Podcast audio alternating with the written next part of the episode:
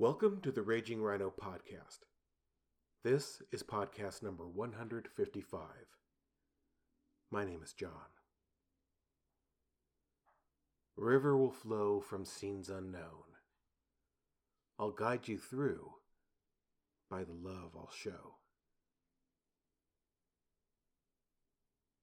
My mother, Ruth, was born on the day before Independence Day, 1940. She passed away the day before Christmas, 2022. There's something oddly symmetrical about that. She was a good mother to me. She had her faults, as all people do. There are many things, in retrospect, I wish she had done differently. But as I found in my life, at the moment a decision has to be made, you may not know for years if it's the right one, or one you may even instantly regret for the rest of your life. I was an oops baby.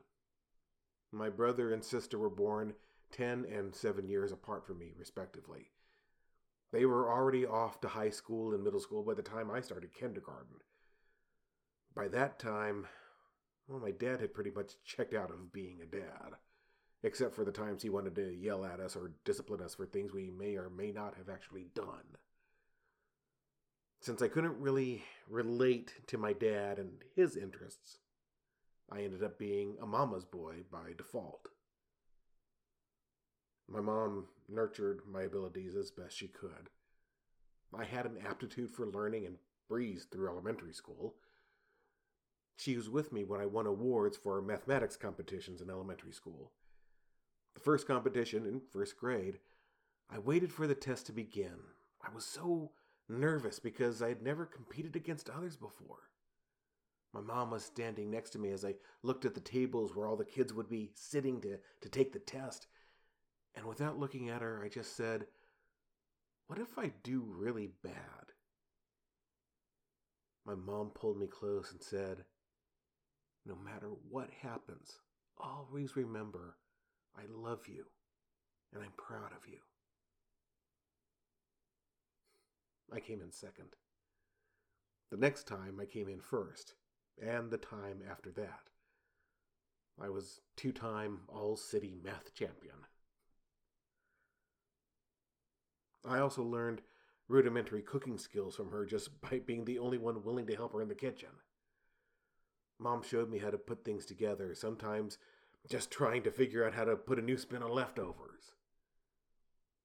Unfortunately, a lot of times that meant opening prepackaged cans or bags of things.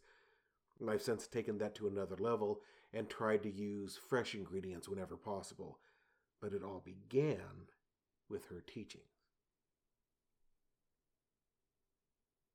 My dad had some injuries and couldn't work for a while, so my mom ended up becoming the breadwinner in the family. I was a typical youngest child brat in my youth, but my mom took it in stride, even when I was being a whiny little asshole, because at least I wasn't getting arrested or coming home drunk or high like my siblings. I really just had to not be bad. It was a pretty low bar.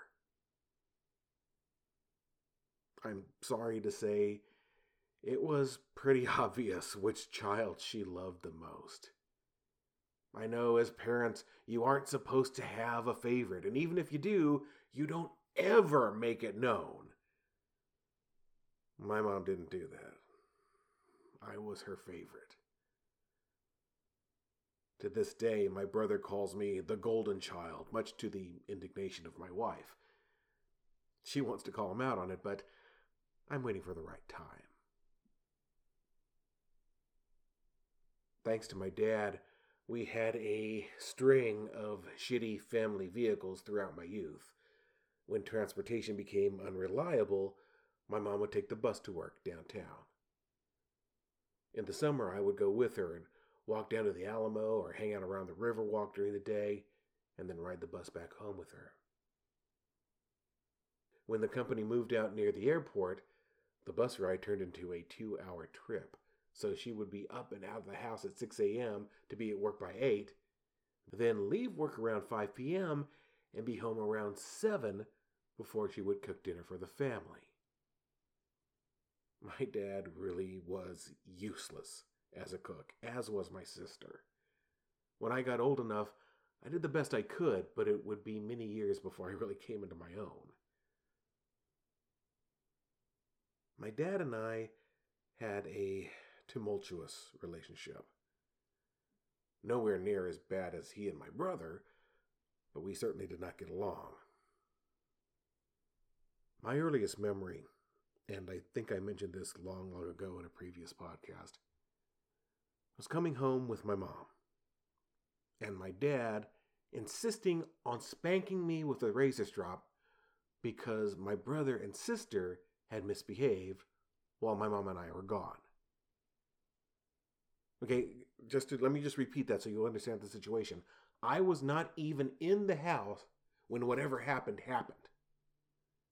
But he had to beat me because of something my siblings did when I wasn't even there. I told you my mom wasn't perfect. After some time arguing with him, she acquiesced to my dad, and I took the beating.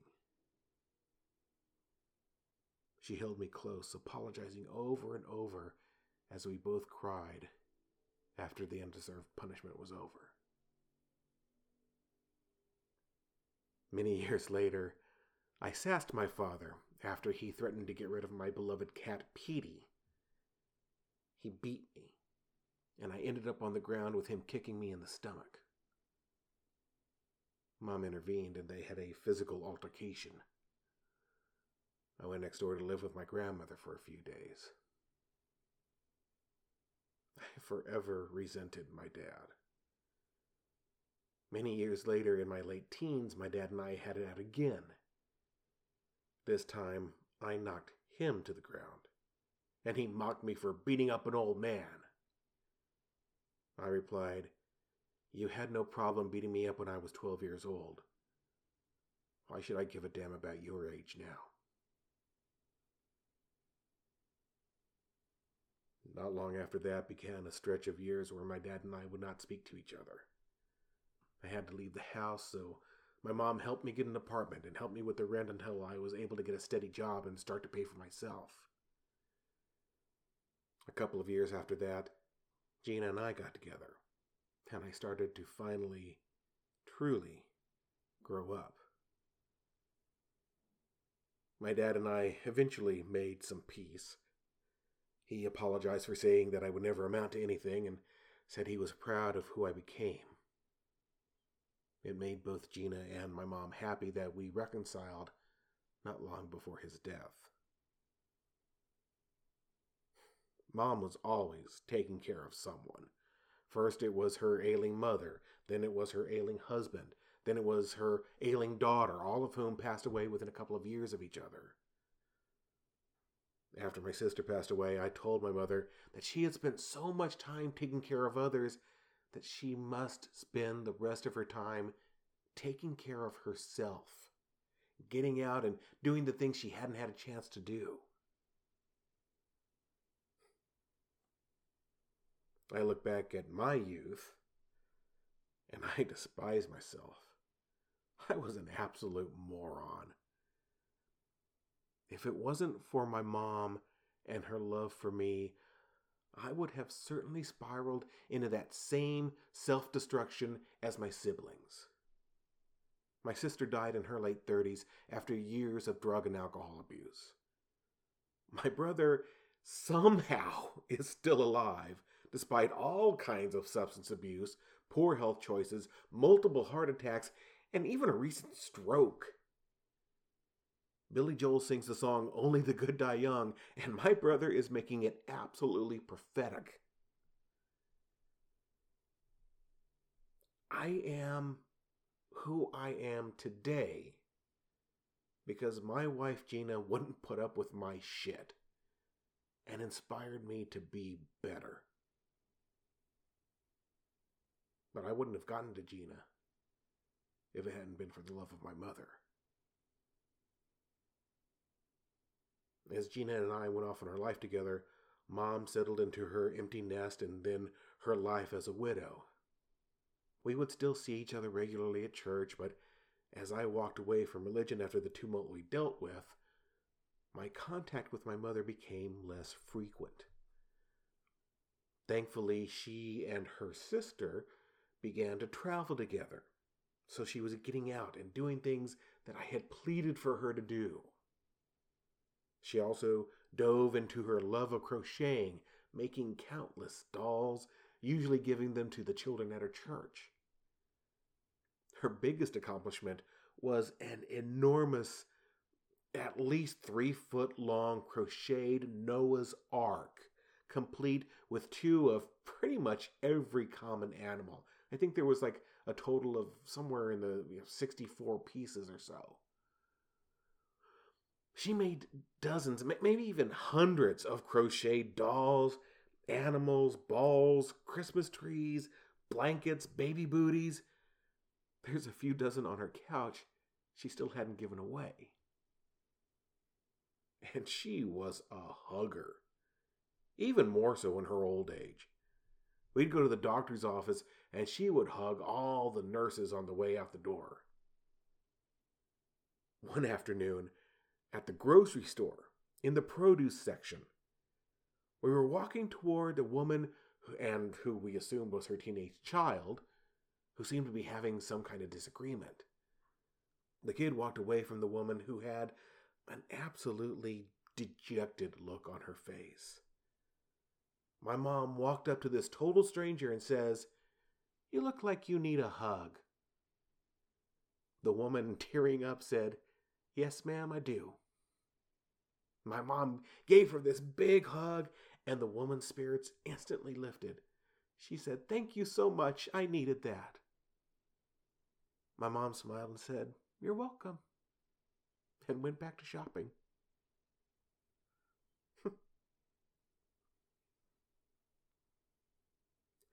As you get older, your memory starts to falter. I turned 50 last year, and I know for sure my memory is nowhere near as good as it was in my youth. I could remember conversations verbatim, much to the consternation of my wife.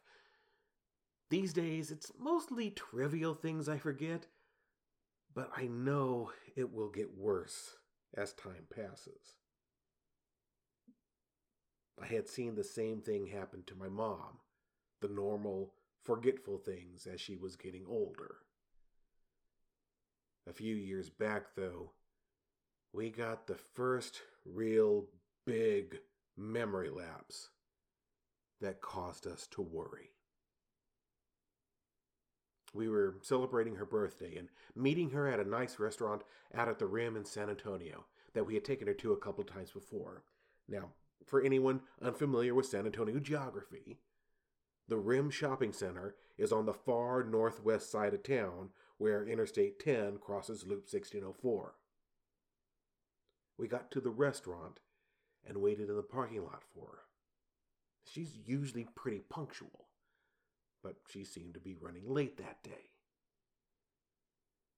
Just when I started to think that I should call her to make sure she's okay, she called me. She couldn't find the restaurant. After talking with her for a moment, we realized she had driven out to Interstate 35 and 1604. And when she couldn't find the restaurant, she kept on driving and was out in New Braunfels, nearly 35 miles away from where we were supposed to meet. From that point on, we became more cautious and noticed more during conversations. Soon she began to repeat herself.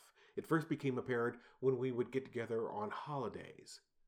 Over the course of the afternoon and evening, she would tell us the same story two or three times, or ask a question about ourselves we had already answered at length.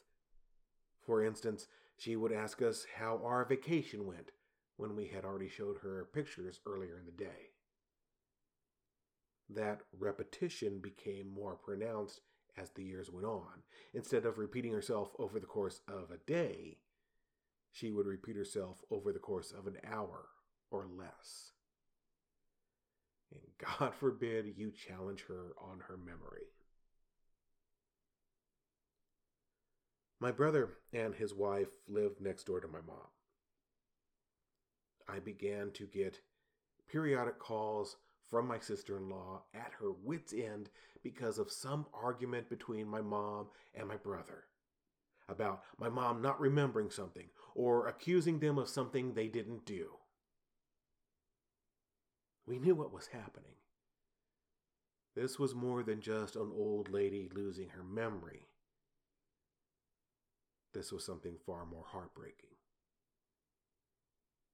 The doctor had confirmed this was dementia, and there was no cure, no treatment, just a steady and inevitable decline. Now, my brother is a racist, misogynist, homophobic ball of anger directed at the world. At this point in my life, I interact with him solely out of necessity instead of desire because he truly has a poison personality. That being said, as these clashes with my mom got more prevalent, I found sympathy for both sides. One afternoon that stands out to me was calming my mother down after she first had a screaming match with my brother, and then, second, being mad at my sister in law for calling me to come over, and then finally being mad at me for coming over and accusing me of ganging up on her. As she finally got to a point where she would talk to me, she told me the reason she was so mad was because my brother came into her house while she was sleeping, came into her bedroom, and demanded she give him the pillow she was sleeping on because that was his. In addition to this, she claimed my sister in law was sneaking into her house and drinking her sodas. My sister in law had to be doing this because all of my mom's sodas were missing that she brought from the store just two days ago. It had been nearly two weeks since she and my sister in law had gone to the store together, and she didn't buy any sodas. I'll get to those fucking sodas in a second, but you hear such ridiculous things, and you want to try to get her to understand how crazy she sounds. But if you do, she just flies off the handle again. Somewhere in all of this craziness, her car had broken down because she didn't remember to do basic upkeep. And since her condition was getting worse, we decided to take the hit of her ire and prevent her from driving altogether. After that, anytime I called to check up on her, I got the passive aggressive talk about how she would love to get out of the house, but she can't drive anywhere, so she just stays home all the time and crochets. She would then, in the same conversation, tell me about all the times her friends would come over and take her out to dinner, or go to the movies with her, or go to church and then have lunch with friends afterwards. And then she would go back to how she never ever leaves the house anymore at all. Shit like that every time I would call for a couple of years after she stopped driving. She wasn't doing any house cleaning, so my sister in law, Gina, and I went over there one Saturday afternoon to help clean up the house. And she threw a fit because we tried to throw away a bunch of old containers that she hadn't used in years and had collected a thick layer of dust. She would bark at us, What do you care about how I keep this house? If that's how I want to live, that's my business. I had to talk her down. She had this strange, hoarder like compulsion about even the most unimportant items and would not let me take them out of the house until I promised they would be donated and given to people who would use them. If my sister in law couldn't take her to the store, I would.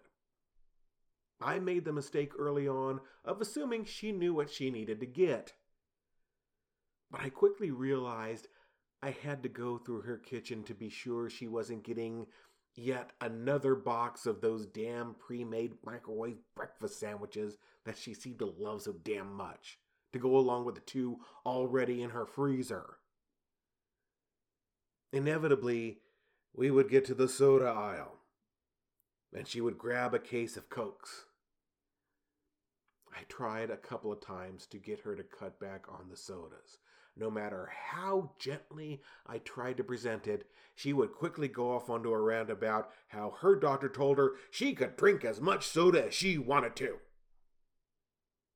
If I challenged her on that, she would yell at me to get in my car and leave, and she would ride the bus home. Fun times.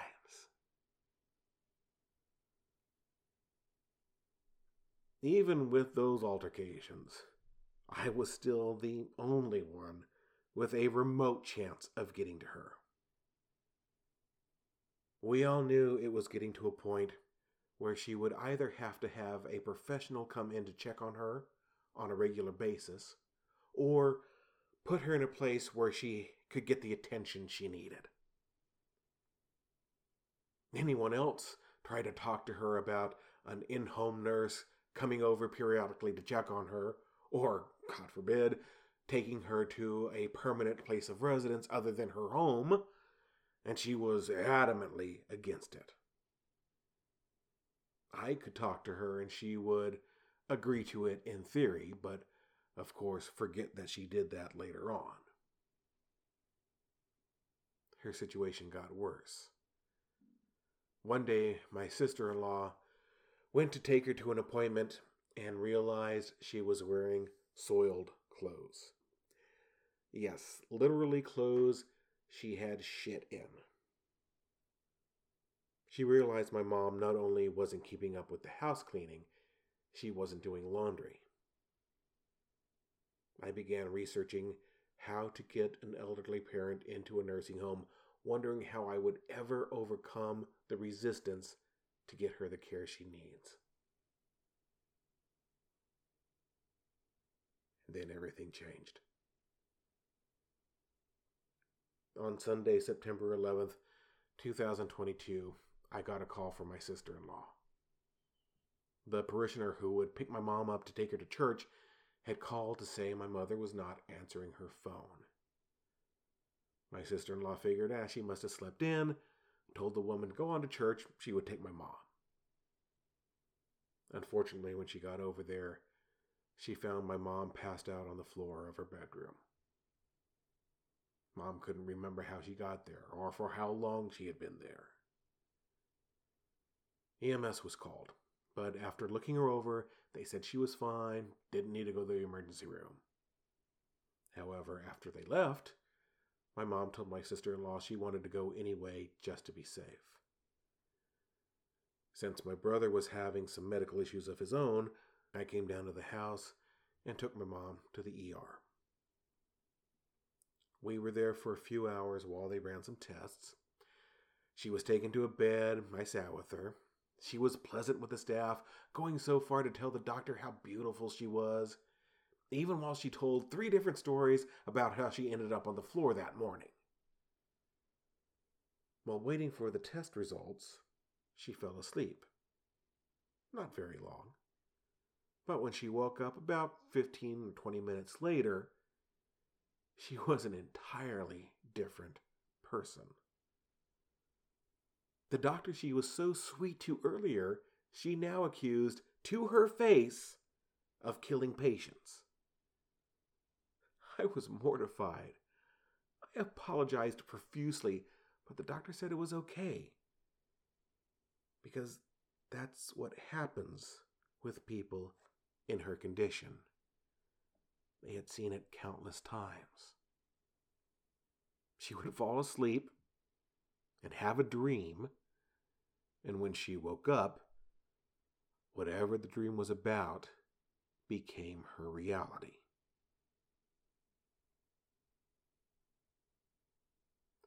After getting clearance from the doctor, we left.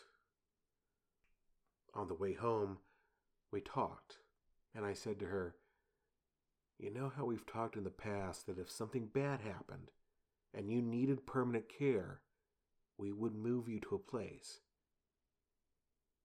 You know this is that time, don't you?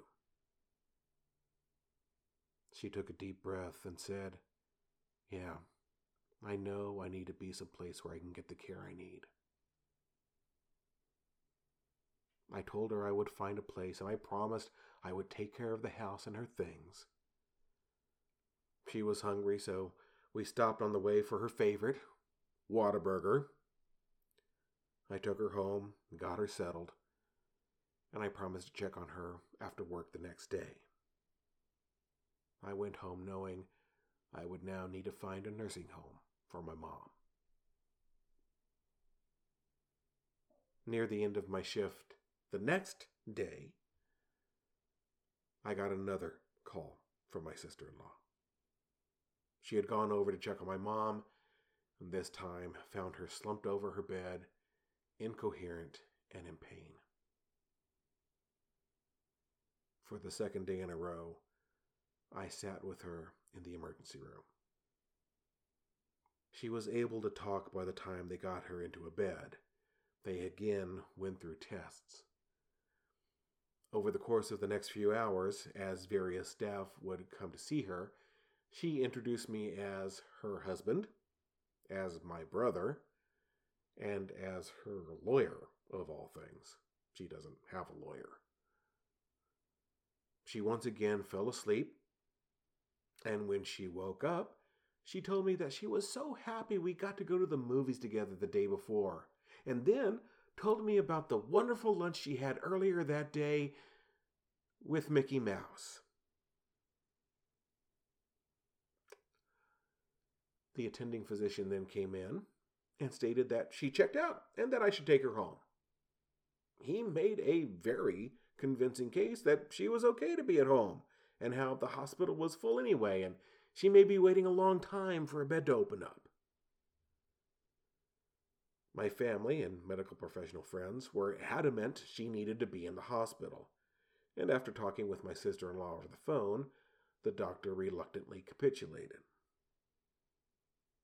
I went back in to wait with her, and she seemed much more lucid. As we talked, she asked me, is my memory really getting that bad? Unable to hold back the tears, I simply said, Mom, a little while ago, you didn't know who I was.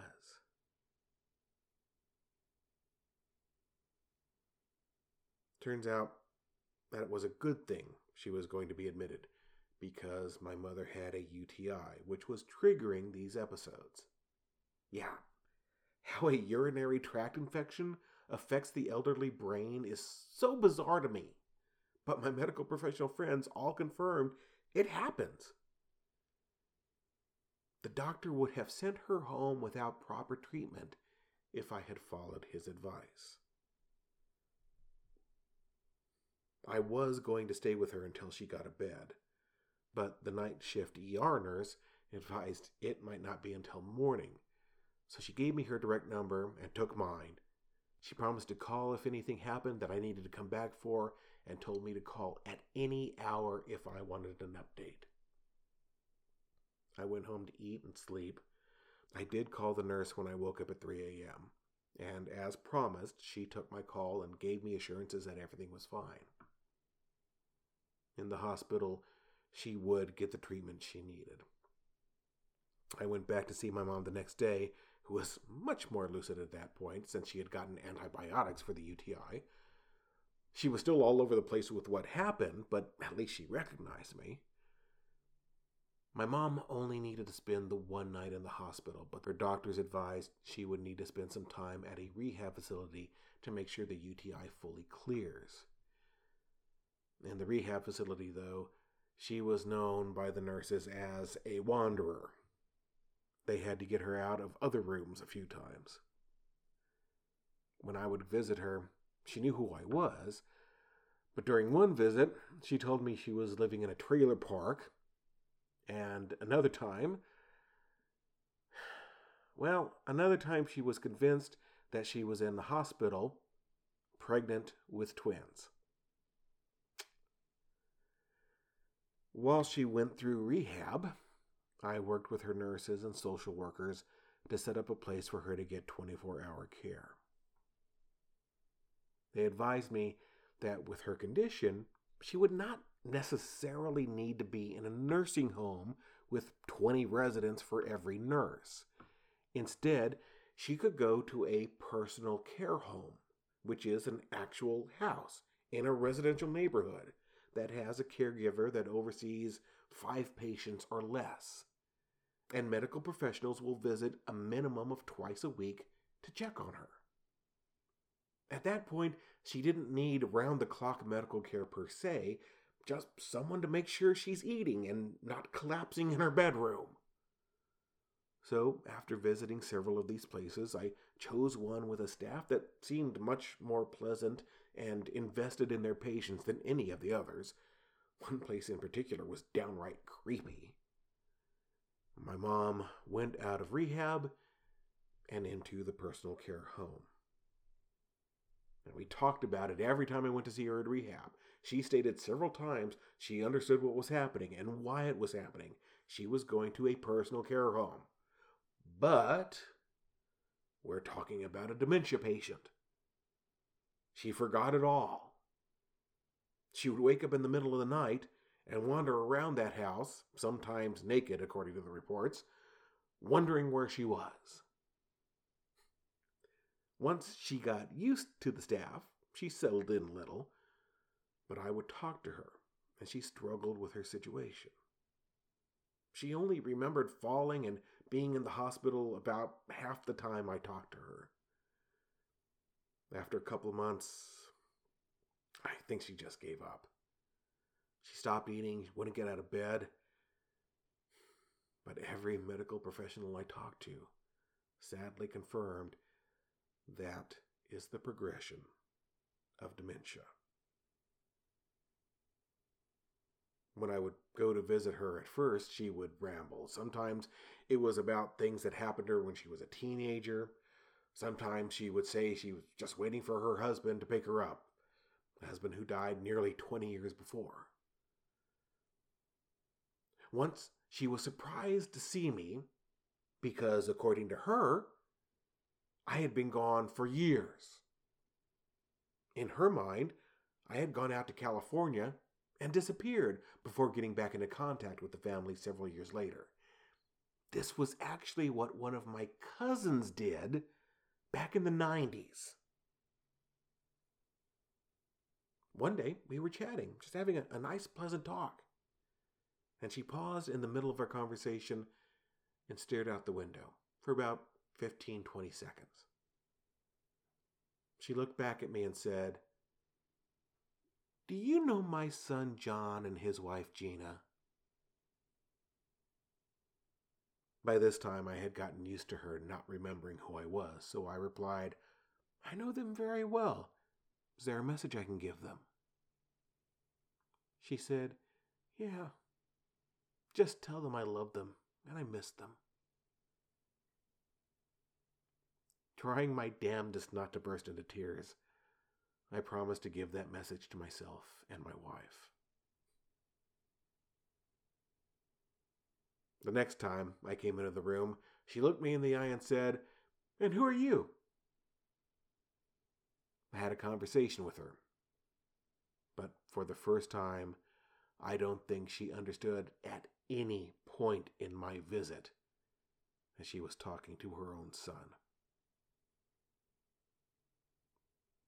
she got progressively weaker when I visited her. I got into the habit of telling her to say hi to Dad if she sees him, and repeating several times that I love her, as well as everyone else in the family and her church, just in case. The final time I saw her at the personal care home, she was very weak and barely opened her eyes as I talked to her. I couldn't even tell if she understood I was speaking to her until she pulled her arms out from under her blanket and opened them out, wanting me to hug her.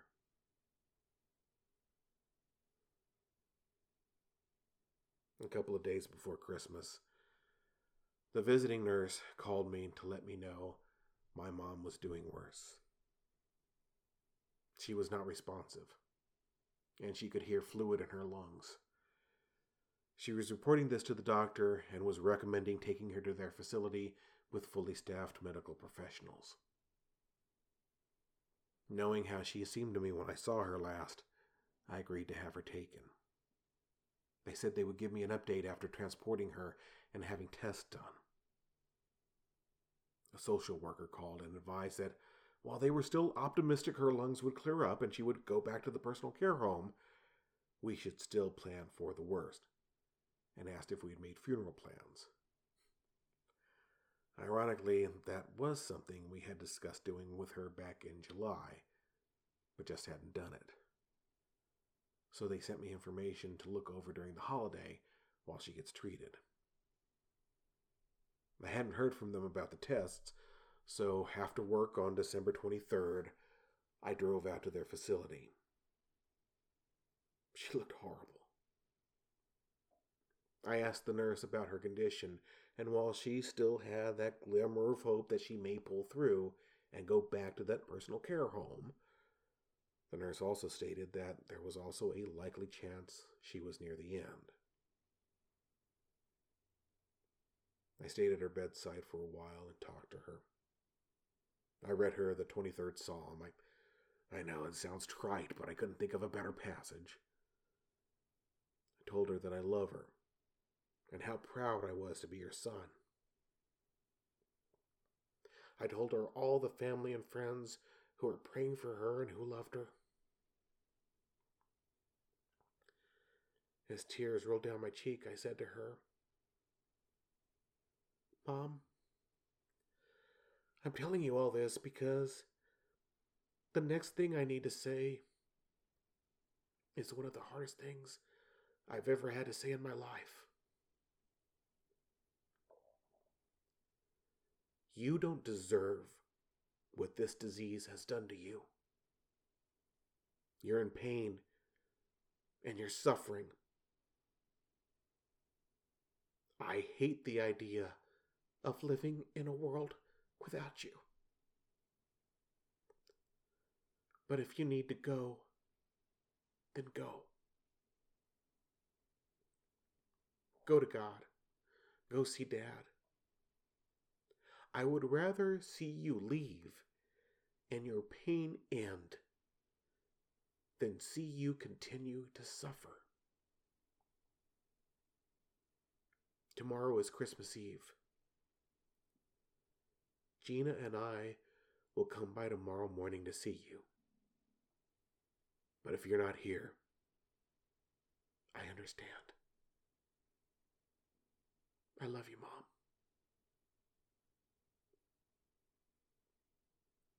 I kissed her forehead and walked out the room.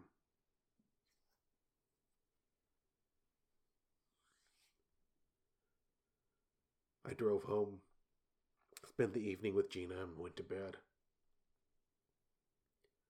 I had meant to turn off the sleep mode on my phone so I would hear incoming calls, but I forgot. Just before 7 a.m. on Christmas Eve morning, Gina woke me up and handed me her phone. Since they couldn't reach my phone, they called her. Mr. Nolan, I'm sorry to say your mother has passed.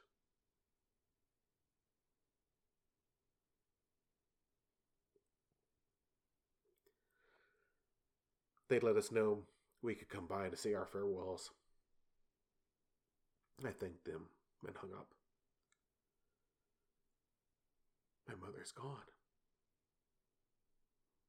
My mother died on Christmas Eve. Immediately, a thought came to my mind that I have been clinging to for comfort ever since. In this season of peace, my mother has finally found hers.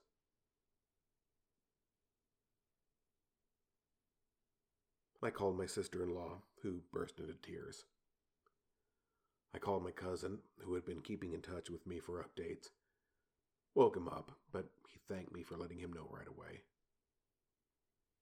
I called my aunt, who I have now learned I cannot call without having at least a 30 minute conversation, complete with whatever anecdotes she feels applies to the situation. But she did talk about how my mom was a wonderful travel companion and how much she would miss her. My sister in law contacted other family members, including my uncle, who also has dementia and didn't remember he had a younger sister. A few hours later, my brother, sister in law, Gina, and I met at the facility. My brother, tactless as ever, walked halfway into the room, took a look at my mother's corpse, and sat down in a chair, seemingly indifferent. My sister in law, ever the devout Catholic, prayed whatever ritual it is that they do. Meanwhile, Gina was outside doing what she does masterfully getting the next steps in order. She got everything we needed to do written down, and that made things so much easier. Just add that to the extensive lists of reasons why I love her. Gina, who abhors hospitals to begin with, and dead bodies many times more, had trouble approaching the body, especially since her left eye was slightly open and we couldn't get it to close. We covered the face so Gina could get close and say goodbye.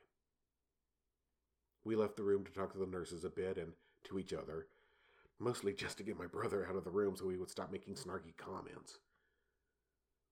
After a few moments to discuss what comes next, my sister in law, Gina, and I went back for some final goodbyes. Something just told me that I should be the last to say anything and the last to leave. They said their goodbyes, and I went back to the bedside while they talked behind me. I stood there looking at my mom, and I realized, per my mother's wishes, she's going to direct cremation. This will be the last time I see her. I mean, if you believe in the afterlife, which I'm not sure I do, then I'll see her again. But this is the last time I will see her on this earth. I gripped the bed railing tight. I was losing it. Tears poured down my face. I tried desperately to compose myself, but I didn't have a chance. Soon Gina realized what was happening and helped me. My sister in law came to my side as well, and I burst into tears, sobbing uncontrollably. A few minutes and several tissues later, I was able to regain control. Everyone else left the room. I said my final goodbye and walked out the door.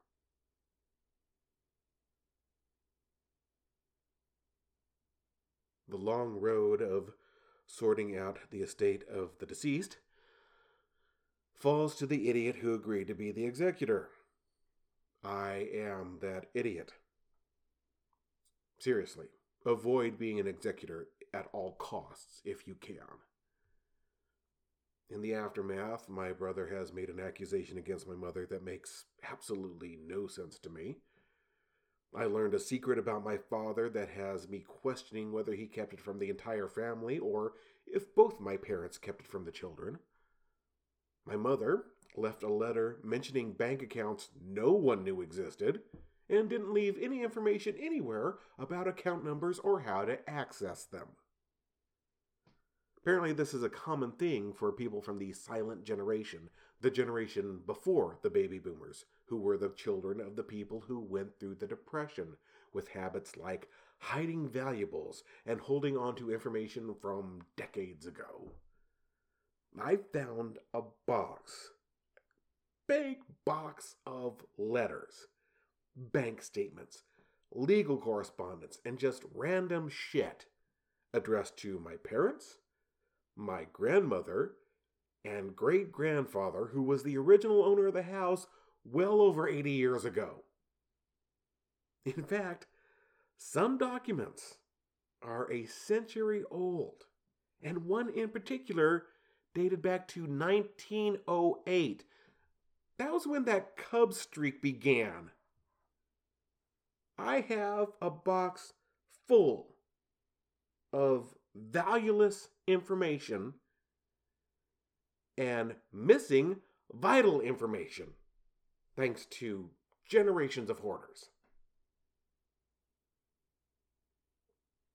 There is one odd thing I learned in all this. It was easier for me to collect on the life insurance policies than it was for me to get her cable disconnected. I called the life insurance company, they confirmed the death with the funeral home, and they processed a payout to me in less than 10 minutes. Spectrum fucking cable took hours and had to get a supervisor involved just to agree to stop the cable. I mean, they got it done, but there is no reasonable excuse for the process.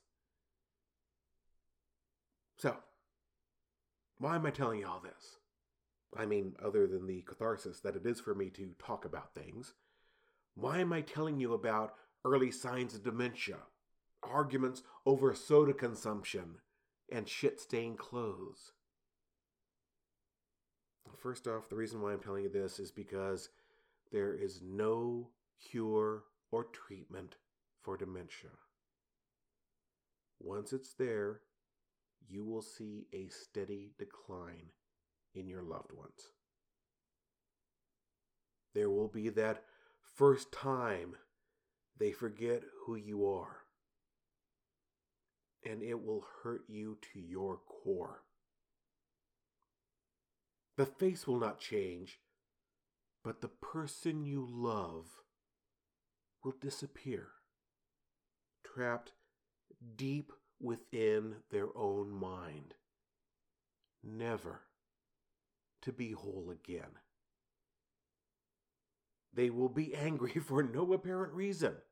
Their reality will change in an instant. You will have to find every ounce of patience you can muster and understand that you will be repeating the same information to them multiple times, and each time to them, it will be brand new.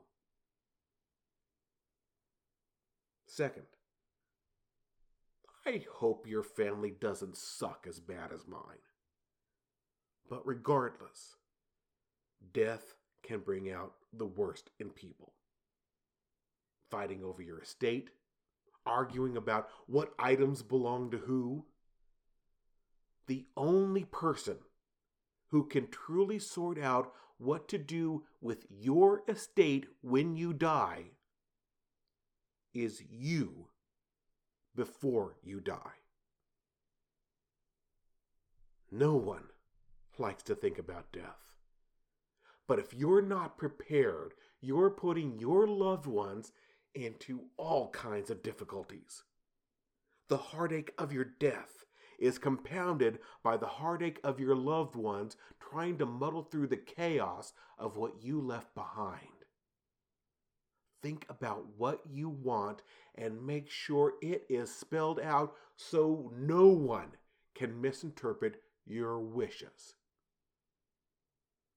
Do you have certain assets that you want to go to specific people? Put it in writing in your will. Yeah, that means preparing your will and finding some sucker to be the executor. What kind of funeral, if any, do you want? Do you want people to view your corpse before the burial or cremation? Do you want to be buried or cremated? If cremation, what do you want to have done with the ashes? And once you have that figured out, find yourself a funeral home and prepay. Gina and I just did this. We figure since we had to make plans for my mom, we may as well take care of ours at the same time. We also locked in the price because who knows how much more expensive it will be in what we hope will be a couple of decades from now before we die. You want that cost to be paid by the people you leave behind? But even before all of that, you need to make plans just in case you become incapacitated. Make sure you have clear directives on what to do in case something major happens to you. Take my mother's case. What do you do if you begin to show signs of dementia? You need to have someone you trust be your power of attorney to take care of your finances and your property if you no longer have the ability to do so. You need to have someone you trust be your medical power of attorney who can make directives for you according to your wishes. It is vital you do both. I was only medical power of attorney, so I didn't have any control over her property. Luckily, we did think to put my name on her bank account after my dad died so I could at least get her bills paid, but I have heard horror stories from others who can't get their own family members' bills paid because they'd have no access to their finances. Folks, it's not an easy thing to do. I can think of countless other things I'd rather do than make plans in case I die, or worse, begin to show signs of dementia. But you see, an eerie feeling came over me as I stood at my mother's bedside that last night of her life, that last night I saw her alive. Her breathing was labored, she was unresponsive, and as I stood there, I realized I had been there before, one step away. You see, a little over 20 years ago, my grandmother was in the hospice bed, unresponsive, with labored breathing, while my mother stood at her bedside speaking to her. I was behind her watching it all. Gina and I have no children. I have no progeny to be at my bedside. I have to prepare for the unlucky friend who will need to take care of my final wishes. But don't think that just because you have children yourself, that everything will work itself out. You absolutely have to be perfectly clear as to what you want and make preparations now. Don't make your children argue over what you wanted or how they should proceed. Don't leave your family with incomplete information on your estate. Don't put those you leave behind through that kind of anguish. Please take what I am saying to heart and take action. Make sure you let your loved ones know your final wishes for tomorrow as clearly as you let them know how loved they are today. And next time you send out positivity into the world, whether that be by prayer or doing a good deed or, or just hoping for better days to come, do me a favor and think of a little old lady who loved to crochet dolls for children and hug strangers who looked sad, and be inspired that there are still people out there who want to try to be better. and try to make things better for others.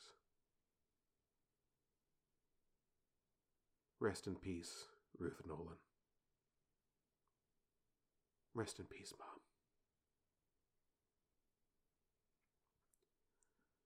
This is the Raging Rhino Podcast. You'll hear from me again.